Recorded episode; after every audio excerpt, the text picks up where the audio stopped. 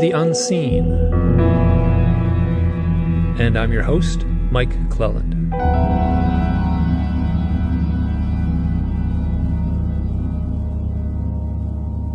This episode is part two of a two part interview.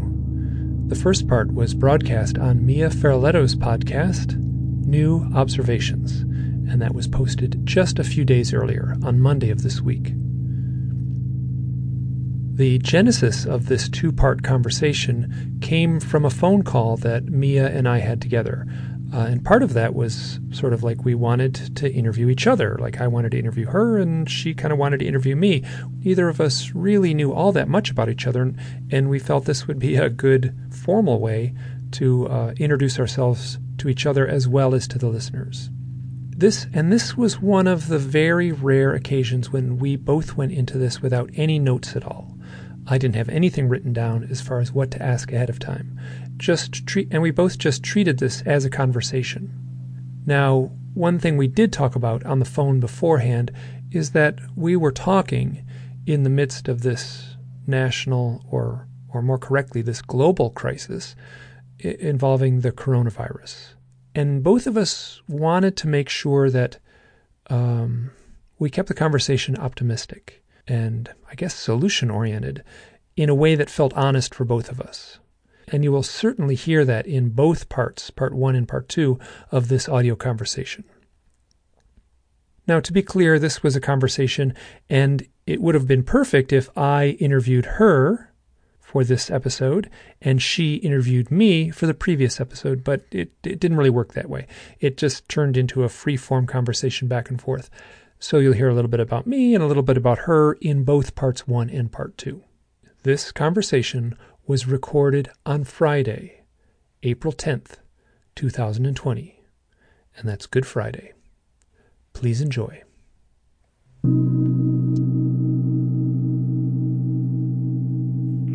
So, Mike, what was um, what was the experience that you were about to share at the end of part one? Oh, the uh, the experience of uh, the fear. Yes. Yes. Okay, so here this is a this some people may have heard this story, so I apologize if you get to hear it again. But for you, uh, this is going back to 2010, and I was camping and hiking around the Four Corners area in the southwest in the desert around Utah and uh, Canyonlands, and then also Colorado and and, and I was with a f- close friend of mine. Her name is Natasha, and we had met at a UFO conference a few years before and became friends. And then we, she lived in Germany, and she, I said, you should come over to America and we should let's go camping for a few weeks in the desert. And she said, great, I would love that. And it was this magical trip, and we did some wonderful camping around Canyonlands. And then there was a point when uh, my home was in Idaho, and I was going to be returning to Idaho, and and so I had to it's like let's let's uh, well let's head back. And as we were doing that, we had just visited um, Mesa Verde, which is in the uh, southern west corner of Colorado. Uh, it's the ancient Indian grounds. And as we were leaving there, like fully aware, we were driving back to my house up in Idaho, which is a big long drive, a beautiful drive, and and my brakes were acting funny on my car. I could feel it just was trying to stop and I didn't feel right. And and then even there was a smell. I could smell something like oh this isn't this isn't good. So i went to this little town of um, cortez colorado. And and we had lunch and i asked the guy at the lunch counter you know a good mechanic here? And he, he said oh here's the guy you need to talk to. It's little town. So i went to this spot and so we went in and i said that my brakes are acting funny. There's a smell.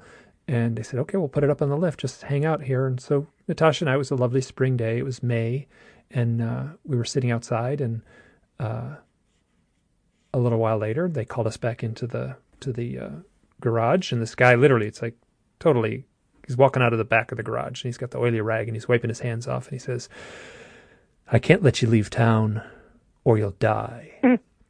And I was like, "Whoa! You, look, what do you mean?" so he said, "Okay, the brakes are brakes are failing, and I cannot let you leave the shop because if you got into trouble." And if you got into an accident, I could be held liable. And I said, uh, okay. I mean, that was seemed legit because the, the brakes were not working. And and he said, yeah, if you if you were going fast and got in an accident, them. This the brakes are bad enough; they could they could be the they could create an accident. So now we're like, okay, well, what does this mean? He says, well, I'll order the part, and then took a little phone calls here and there. He says it's going to take five days for the part to come in.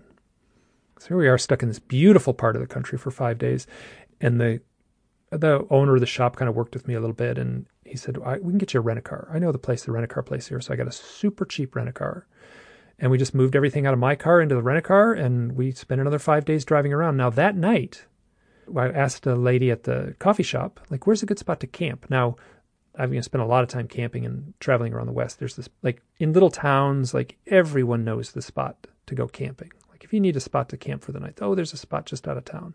Every little town in the West has that.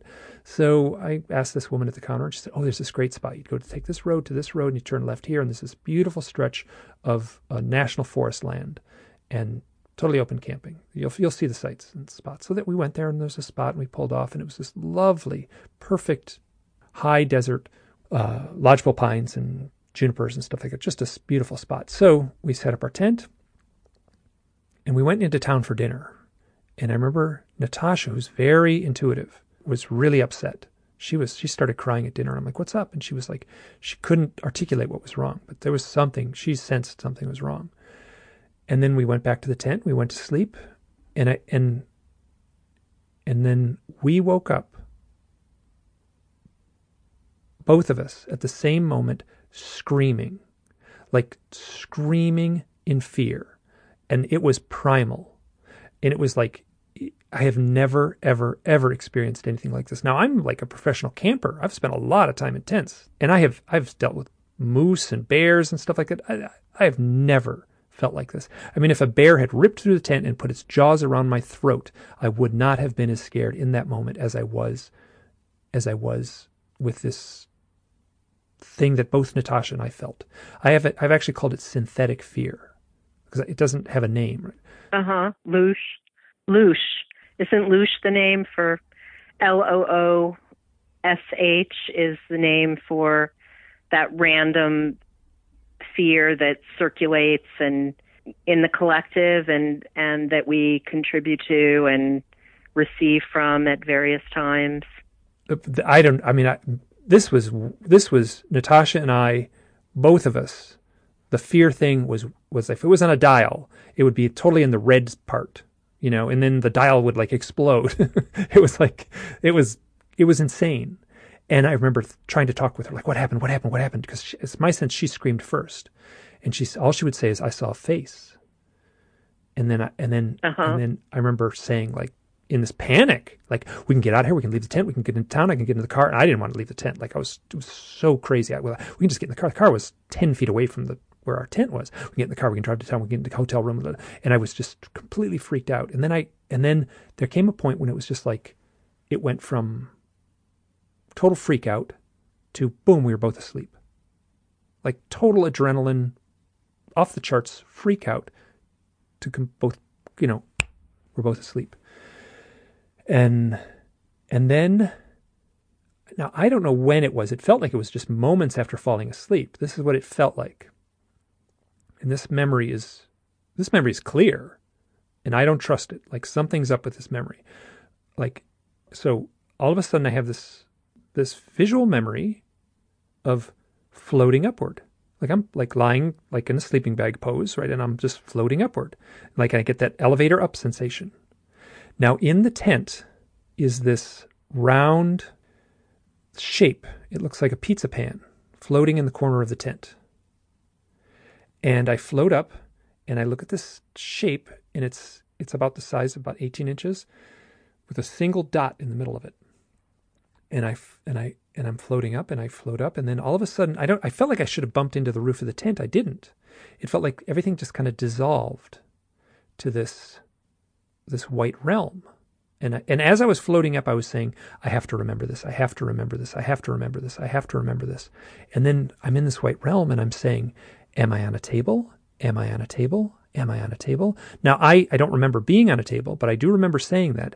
And I it was very fearful in the tent, what feels like just a few moments before, but I had no fear at all in this realm. I was like void of any emotion. I didn't have any bliss. I didn't have any it was like It was like all emotions were turned off.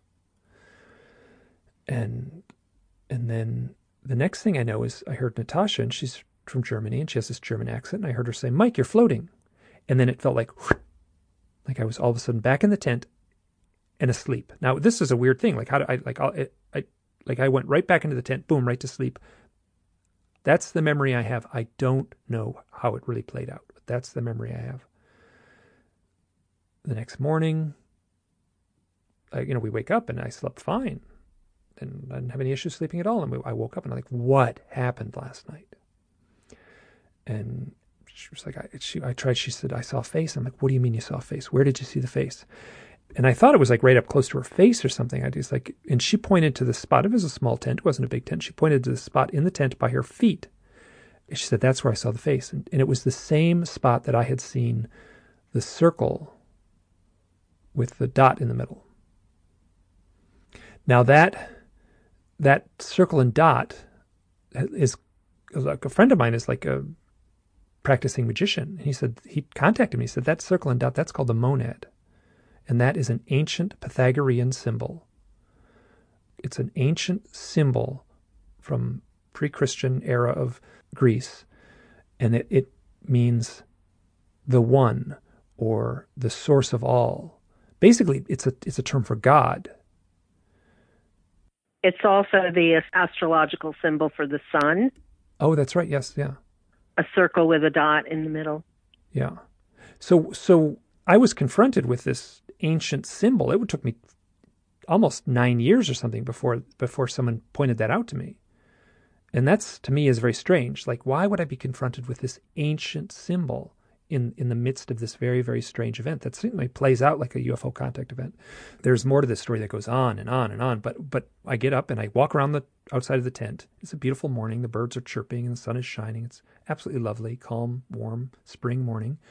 And I'm I'm walking around looking for a spot where a burn mark in the dirt or the grass where a flying saucer would land. There, I didn't find anything. So now we're stuck in this part of the country for the next five days or four days now. And I, I contacted a friend who'd spent a lot of time down there. Her name is Miriam Delicado, and she has had a lot of contact experiences. And she spent a lot of time with the, uh, the Hopi Nation down there, as well as the Navajo people. So I called her up and I said, Listen, we're down here. What do we do? And she said, You go to Canyon de Chelly and you do a sweat lodge with my friend there. I said, Great. So Canyon de Chelly is on the Navajo reservation, and I think it's a national monument. It's technically not a national park, it's this beautiful spot.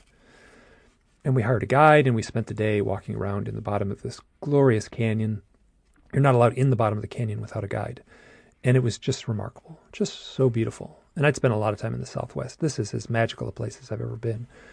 And and uh, sometime during that day I took my shirt off and I had a big scratch that went from my left shoulder to my belly button.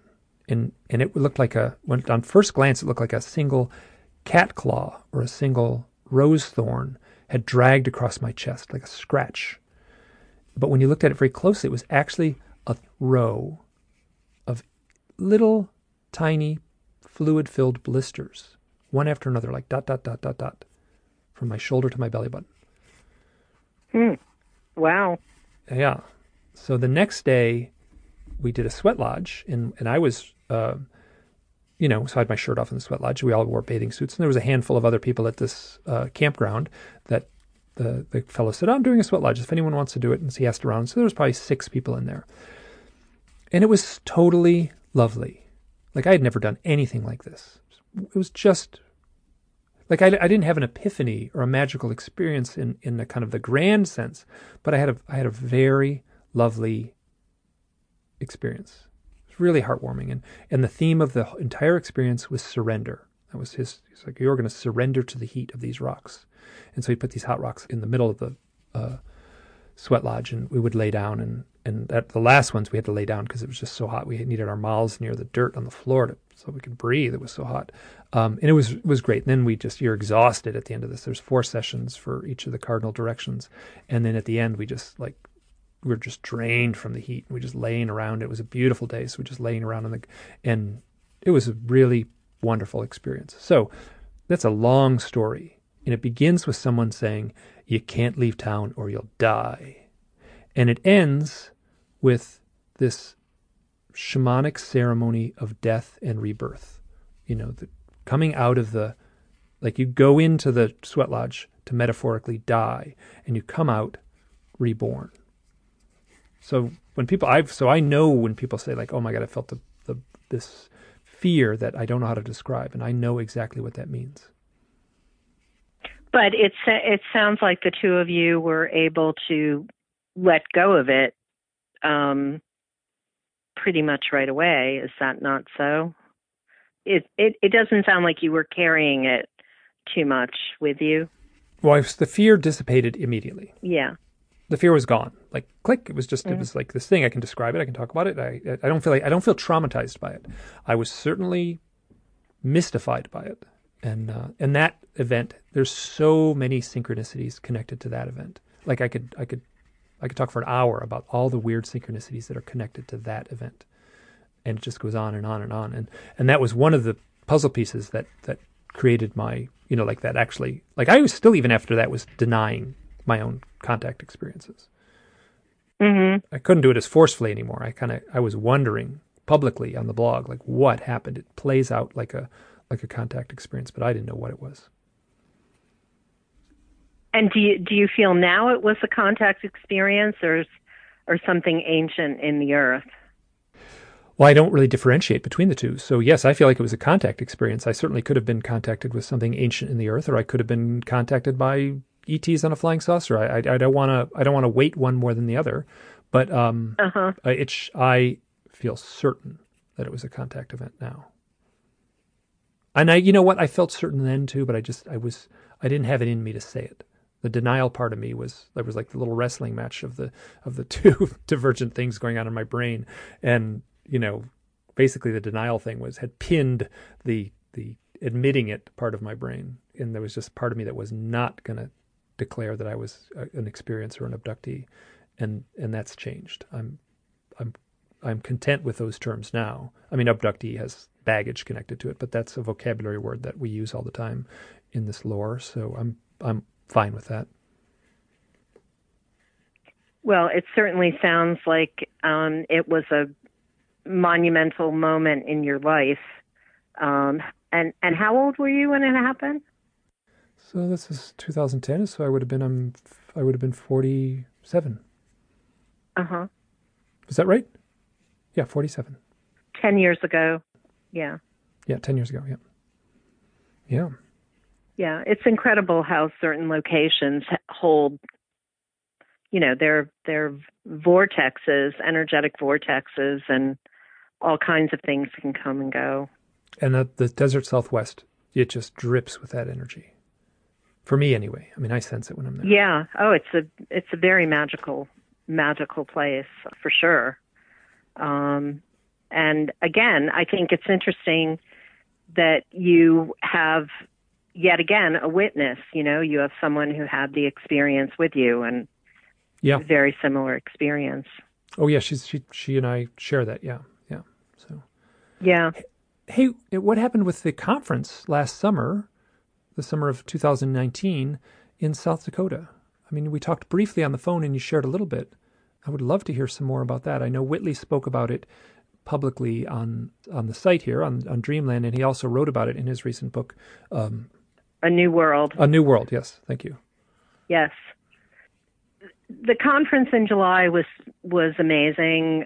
I have not been part of the UFO community until I but I guess I should backtrack a little bit. In 2009, when Edgar Mitchell came out and said, We are not alone, uh, was the first time that I decided to reach out to people active in this field. I've never really um, well, I've never attended a big UFO conference. I've I've not read much of the literature and had not read any back in 2009. I was just content with being on my own spiritual path and having my own experiences and interpreting them as you know important in my life and and so forth. I was in my own little network um, with you know, living with many animals and spending great deals of time in nature and kind of like as one person I know who's an astrologer put it,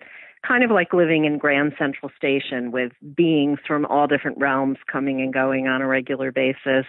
But in 2009, I decided to reach out because I wanted to connect with people. So I called Stephen Bassett, who um, had organized a conference, and Edgar Mitchell's statement had come out in conjunction with that conference. And Rebecca Hardcastle Wright was one of the speakers. And um, Stephen Bassett said, You should really talk to Rebecca. So we became friends. And two years ago, uh, here in Vermont, I decided to organize my first conference. Linda Moulton Howe was our main speaker. And we had the event at the um, Vershire Riding School. And people came from all over the country and Canada.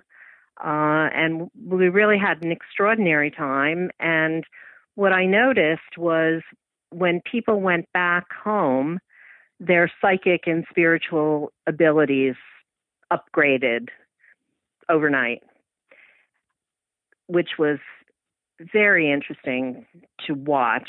And we started out in many cases as being total strangers, but by the time everyone went home on Monday morning, we were operating very much as a family. And uh, I have been involved in the industrial hemp movement. New Observations magazine did a whole issue back in 2017 on industrial hemp. And a number of artist friends actually made art from industrial hemp, which is reproduced in, in the magazine. And we participated, we exhibited at Art Santa Fe in July of 2018.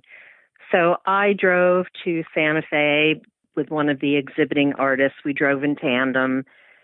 And the last day of the art fair, I was standing alone in the ladies' room when I had a visitation. Um, an older chief with long white hair, dressed in white buckskin and full spectrum uh, color embroidery, came to me uh, I had planned to drive to the Pine Ridge Reservation directly from Santa Fe. And he told me that um, the way was clear, that I was protected, and that they were waiting for me there on Pine Ridge. And I had befriended uh, Alex Whiteplume, who's one of the heroes of the industrial hemp movement. Alex planted hemp on Pine Ridge in as early as the late 1990s. And for multiple years in a row, the federal government came in and tore up his hemp crop just before harvest each year. So he actually fought the federal government in court for 16 years to win the right to grow hemp on Pine Ridge. And in fact, he was instrumental.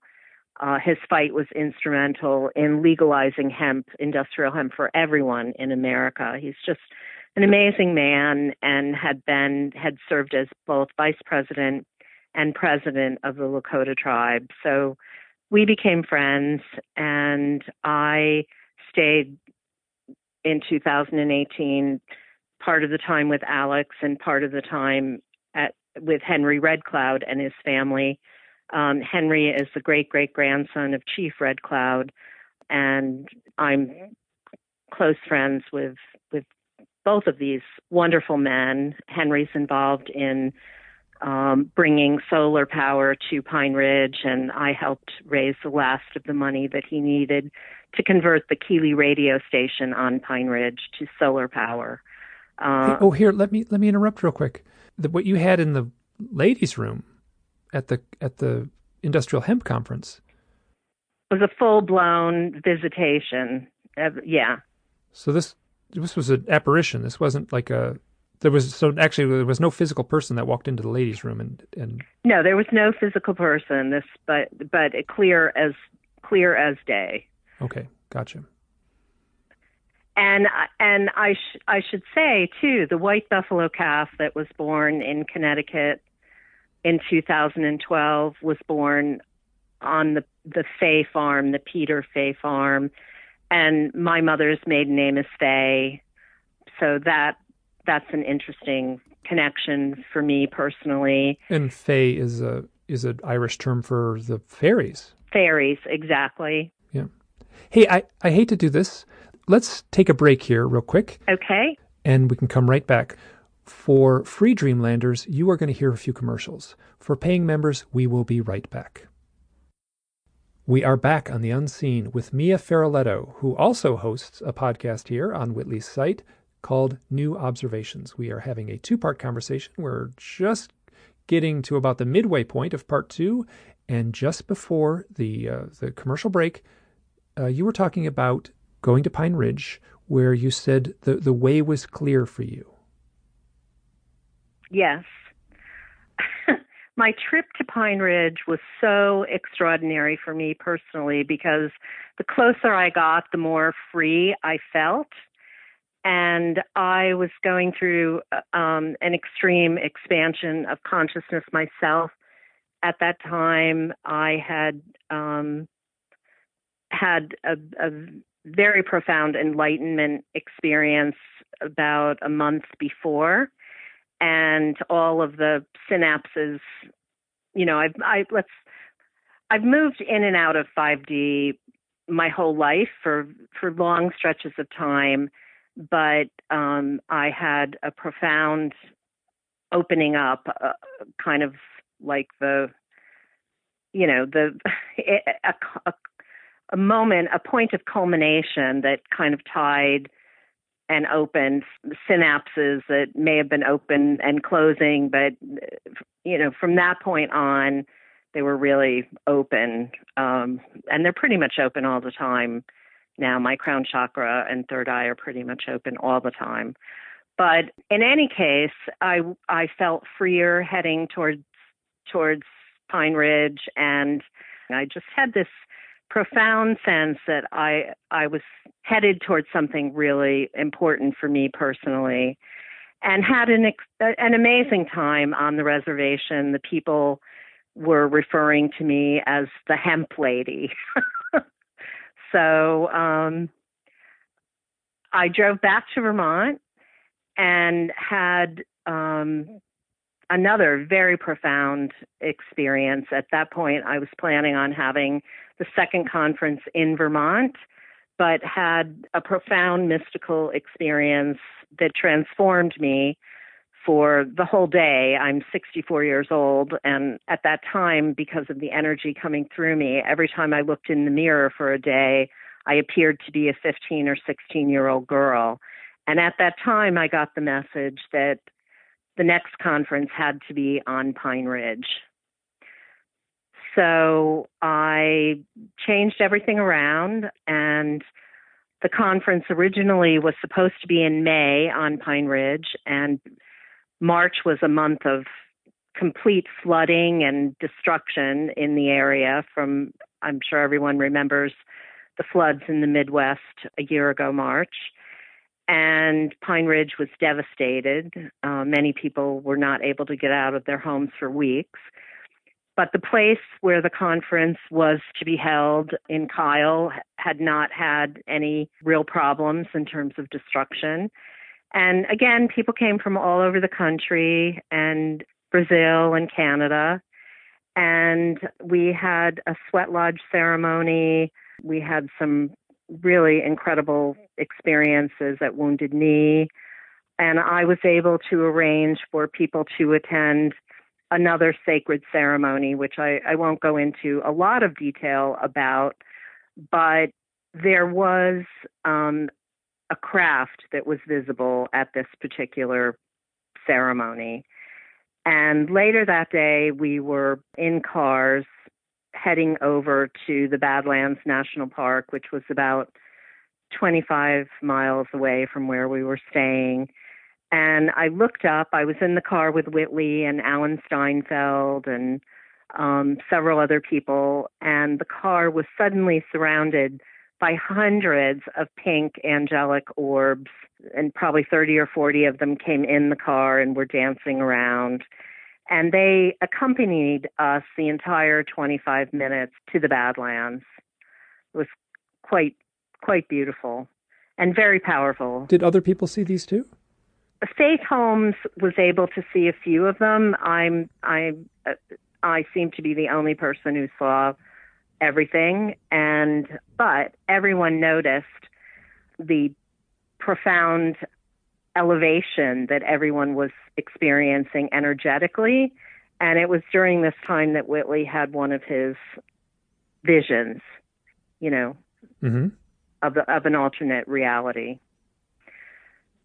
So um, the but also the whole time we were there, the the entire weekend, there were all kinds of sightings and um, flashing lights in in the house um, that went on for hours. You know, other people who were at the conference saw crafts in the sky at night. And it turns out that a Brazilian mystic named Chico Xavier, who died in his early 90s, has has published and sold over 50 million copies of his books. I had never heard of him. Uh, in talking to people like Linda Moulton Howe, she had never heard of him. But Alfred Webre introduced me to his work.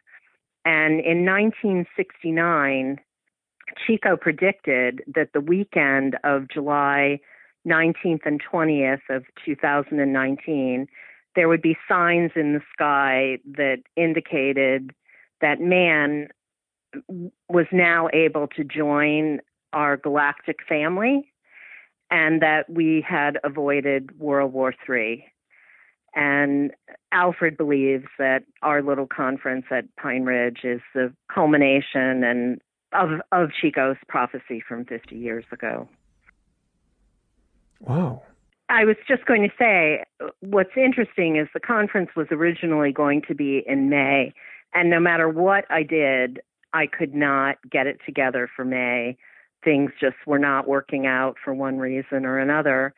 But as soon as I turned the dates to July 18th through the 21st, which included those two dates, everything fell into place you know, uh, magically. And driving home through the Badlands after the conference was over, I received the message loud and clear that we had, in fact, accomplished something very specific in terms of opening an energetic portal. And, you know, Pine Ridge is part of the Black Hills. You know, we, the Black Hills are the heart of the country, the heart of the world. Uh, even if you're looking down at uh, on them from an airplane, they're in the shape of a heart.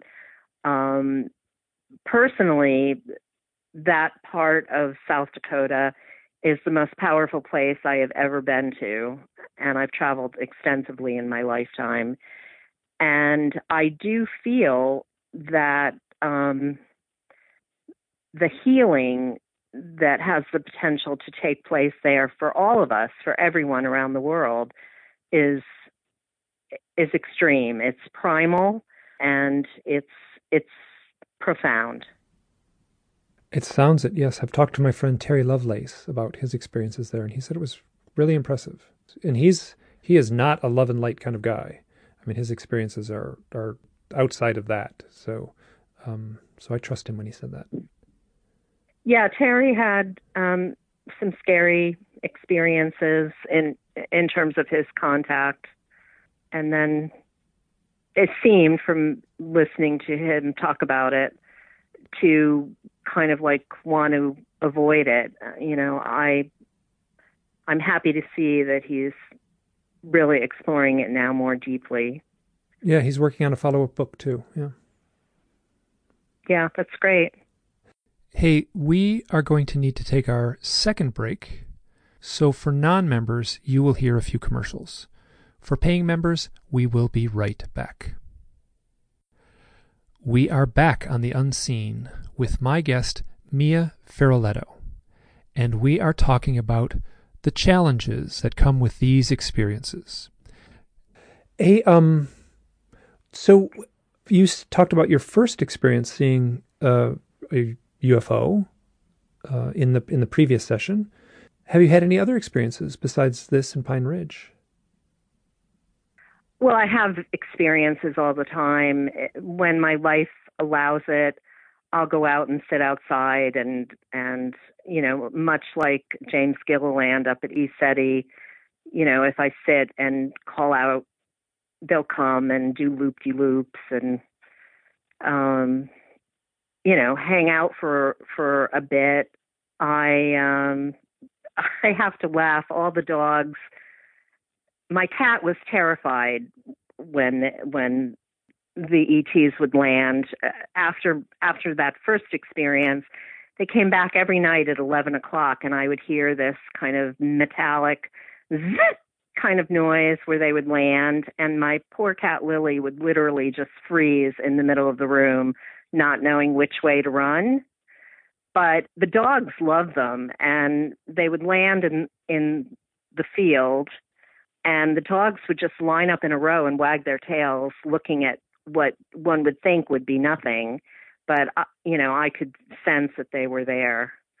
Um and um you know they were just a, a part of my life all and they still are part of my life all all the time but i i you know, I think of them as my family, to be honest with you. One particular day after my two horses were put to sleep, I had this visitation of all different beings coming one after another, just showing themselves. And I felt like, you know, this was just my star family coming to say hello. What you know, my purpose, I'm I'm an Aquarian, so we're coming into the Aquarian age, the time of uh, community, you know, Aquarius friendship and harmony, brotherhood, humanity, peace, and in terms of human nature and brotherhood. These are all important concepts, and for me to to use this energy and knowledge that I've gotten throughout firsthand experience is really all about making the world a better place, which is why I do these conferences and why I publish the magazine. It's to share information. Um, New Observations magazine is online free of charge. We've been around for 35 years. It's a well respected art and culture journal, and activism has been a part of, has become a part of what we're doing since I took over two years ago. Um, our next issue is on the Pine Ridge Reservation, and we are showcasing the art of Leonard Peltier, and we've done a brief Q&A with Leonard in prison, and uh, the plan is for me to interview him on my podcast with Whitley, talking about his creativity and his spiritual path since all of this has happened to him 40 years ago, more than 40 years ago. So to me, having these experiences are really all about how we can make a contribution to the world. Um, if we have the ability, as you said earlier, Mike, to use this in optimistic ways and, and for the benefit of everybody. And this is the time when we have to focus on being universal citizens citizens of the of the universe, not just of the planet. We're not we haven't done so well as far as being citizens of the planet yet. But I think we have the ability to step up right now. I sure hope so. I sure hope so. How do you see the role of the artist in all of this? The artist has a very specific role. The artist is is the shaman of his society, his or her society.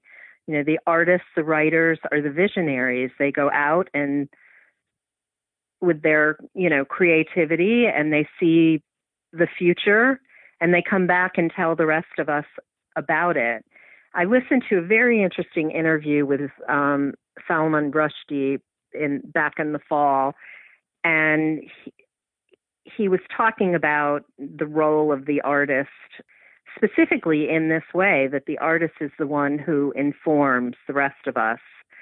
And years ago, Francis Ford Coppola was interviewed on Inside the Actor Studio, and the last thing he said uh, was, "Go out and change the world with art.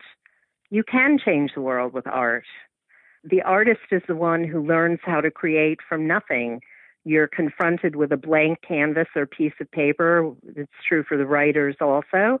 And every day you have to create something, come up with solutions, um, viable solutions for a finished work of art or a project, or it teaches you to think in new ways. And um, my art education is the most important thing in my toolbox because the sky's the limit. You know, there's nothing out there that can't be conceived of if if you're open minded. You know, I I I haven't shared this with you, but I've certainly shared it with everyone on this podcast and over in my writing and stuff, and in my books. I, so I went through a dark period of severe clinical depression, and it lasted a long time. And I feel like I'm past it. Knock wood here, and um, but I saw a lot of therapists, and and I remember that I actually got very little out of therapy. Like I got very little back from therapy. I felt like I wasn't benefiting that much, even though I tried to make it work. But one thing that I remember very clearly, this is going back, I must be 30 years ago now, and I, I remember saying to the therapist, like, I don't see the world. I don't see the world like everyone else sees it. I just, I feel like I see it so differently. And without skipping a beat, she said, well, that's the role of the artist. Right. And, and I, and I struggle with myself as an artist because I was working in New York City as an illustrator, and to me, there's a big difference, right? I was working for advertising agencies. I was doing storyboards for dishwashing liquid and in little kids' plastic toys and stuff like that, and and so I, you know, it was it was workaday drudgery for much of it. I made a ton of money in, as a twenty something year old living in Manhattan, but it was it was soulless in a lot of ways. So, but I went on to do a bunch of books, these cartoon books, teaching people how to you know outdoor skills. And I, there was really a spiritual side to that for me. Uh, you know, they're they're instructional stuff with these goofy cartoons, and but you know the the goal of those books was to get people out there into the mountains, and into the backcountry, and into nature, and into the wilderness in a way that was that would leave no trace and was very respectful of the wilderness, the spiritual aspects of the wilderness. I made very clear. I was very clear that I had to sneak that into those books. Um, and now, in the last five years or so, I've been publishing books, so it feels like I have not drawn at all. Like I just just yesterday, I like had to force myself, and I did a little sketch of a little bowl. It wasn't much with a pen. It was very simple. Turned out nice and all, but it was. Uh, and I even I have not drawn at all in the last five years, but I have immersed myself into these book projects, which are to me a very creative outlet. Absolutely. Yeah. So, I, so I cannot let this interview go by without asking you the one question I would ask everyone on my old podcast, and it's the one question I ask everyone, and it's to a fault, I think. Have you ever had any odd experiences with owls? Um, not specifically, no. Although I do love owls, but I have had a lot of um, interactions with red-tailed hawks and blue herons. Wow, herons. Wow, like synchronistic sort of mystical stories or? Um, n- well, uh, I lived about five minutes from a major uh, blue heron rookery at my house in upstate New York. There were, I don't know, maybe 15 nests. Beautiful, as, as you know, Mike, prehistoric massive nests where these herons hang out over a wetland and I had a spring fed pond in the backyard, so they came every day fishing. The pond was stocked with um, bass, and um, they would hang out with me. I had one in particular that would come and sit in the tree. I'd sit underneath the tree, and he'd hang out above my head. And the day that I left to move to Vermont, all the animals came out to say goodbye um, when I was leaving. There, was a massive beaver colony across the road, and the mothers would let me get five or six feet away from the babies as they'd be eating by the side of the wetland. And a couple snapping turtles would let me pick them up to see their eggs that they had just laid. Um, you know, I was very immersed in the ecosystem around my house, but this blue heron, whom I had sat with that day, late in the afternoon, swooped down maybe eight or ten feet above my head and did a complete circle above my head and then flew away. But to me, it was his way of saying goodbye. And this is actually very common. Like the animals, uh, there was one woman, and she was in uh, my second book, and her name is Kristen, and she, her husband says like calls her Snow White because it's like the scene. Whenever she goes outside, it's like that scene from Snow White where the you know the squirrels like wash the dishes with their tails and the the sparrows right. like hang the laundry for her and stuff like that. It's not quite to that degree, but like but she has had she has had some beautiful animal experiences. And and so this is this blurring, right? So like I mean if we were like we're we're in this world now. Like there was a there's still places on earth where this is happening, but for us like I'm, you know, a white westerner you know, I lived in New York City and and I don't have access to a, a shaman the way I would have had in another chapter of human history. I think there was always someone at the edge of the village that if you had a spiritual experience with the great blue heron or with an owl, a, a meaningful experience, you would have an outlet. You could go and say, I just had this experience, this powerful experience. What does it mean? Help me interpret what just happened. And and they, you know, there's any number of things that they could say. I think it would probably change in different traditions in different places on earth. But, you know, we don't have that right now in any meaningful way. It's still there if you, you have to dig for it.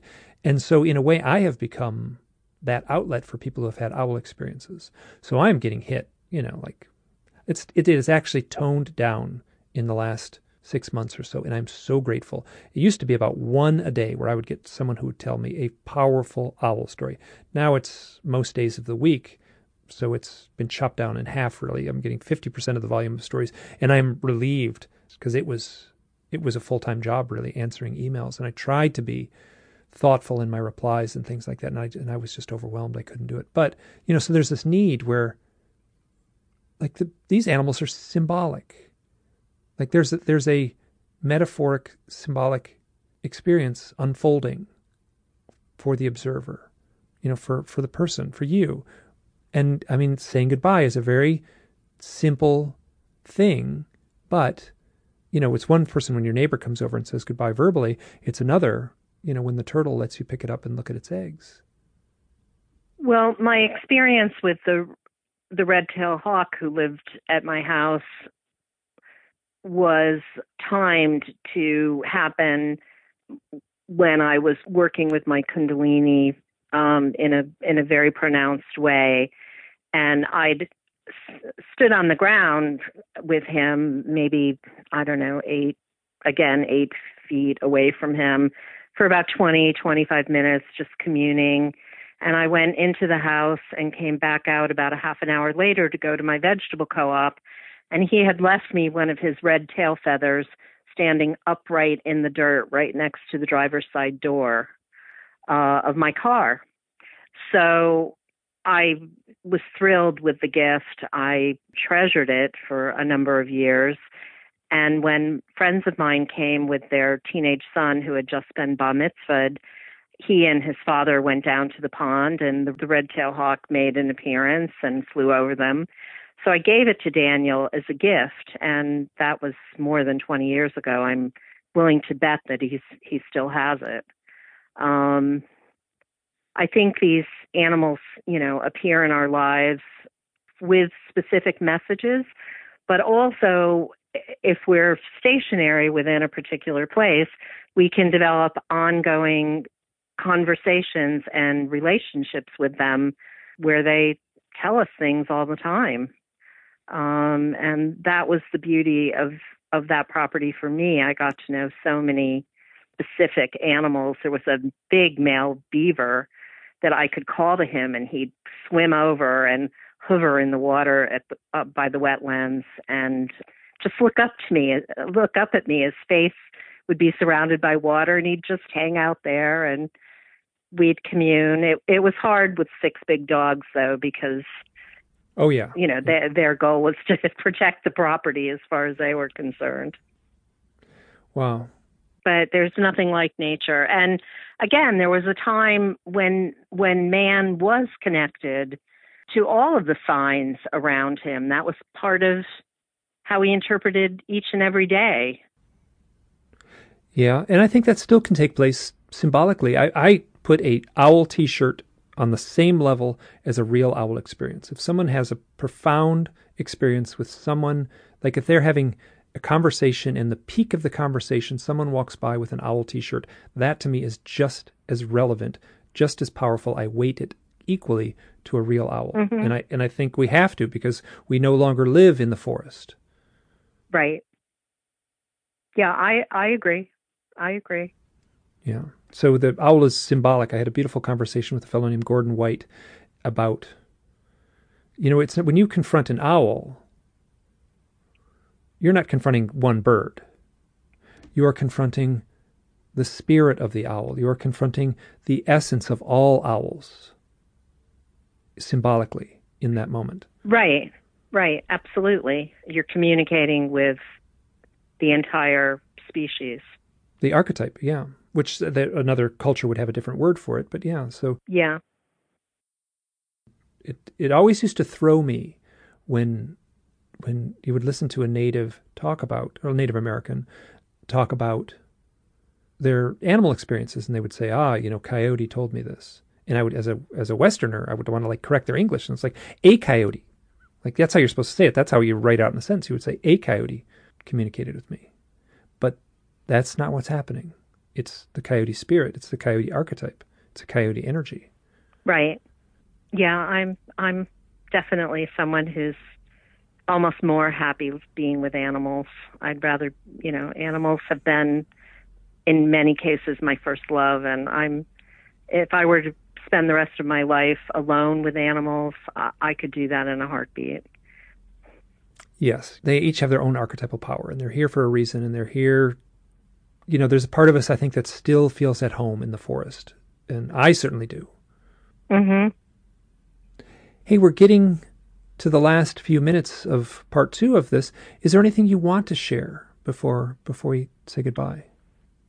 Um, I would like to share that we're having our third conference um, out in South Dakota uh, this coming July 23rd through the 27th and we have amazing speakers lined up. Whitley will be joining us, Linda Moulton Howe, Barbara Lamb. It just started snowing. I'm looking out the window and it's April in Vermont. We just started to get snow.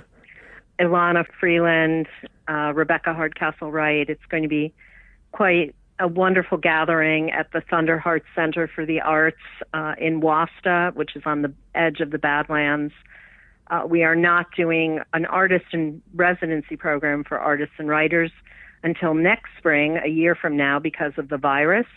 But we uh, hope to have a couple of conferences before the end of the year, and one of them will be for visionaries to come out in conjunction with an issue of the magazine that we're planning on what we can envision for a possible future after the virus.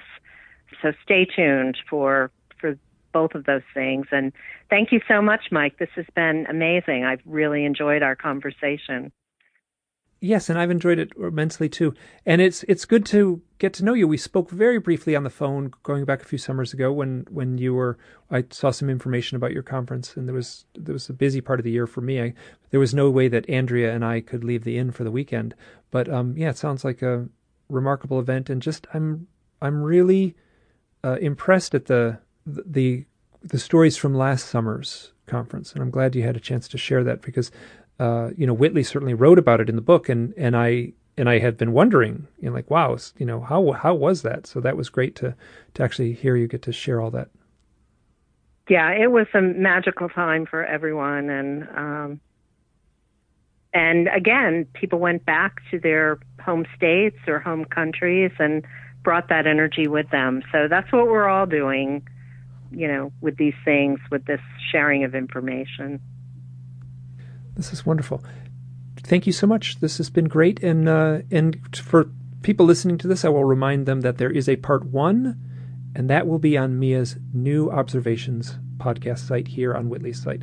So I'll put a link to your show in my show notes to part one in the show notes, and, and then you can put a link to part two once it goes online. Absolutely. Great. Great. Thank you so much. You are so welcome. Stay safe, everyone. Yes. Bye bye.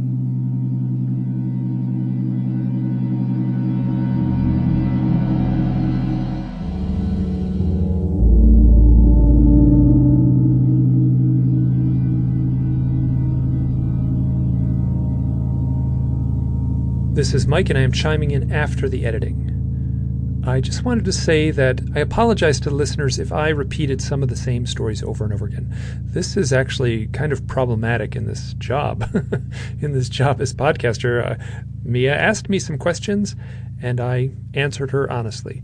So, uh, if you, the listener, have heard some of these stories a few times, hopefully you know how to use the fast forward button if needed. Now, as far as what's going on at this point in history, I am recording this little summation, this outro, on Monday, April 13th, 2020. This seems to be the middle of this pandemic, the pandemic of 2020. If this show is archived, I am very curious how this will sound years from now.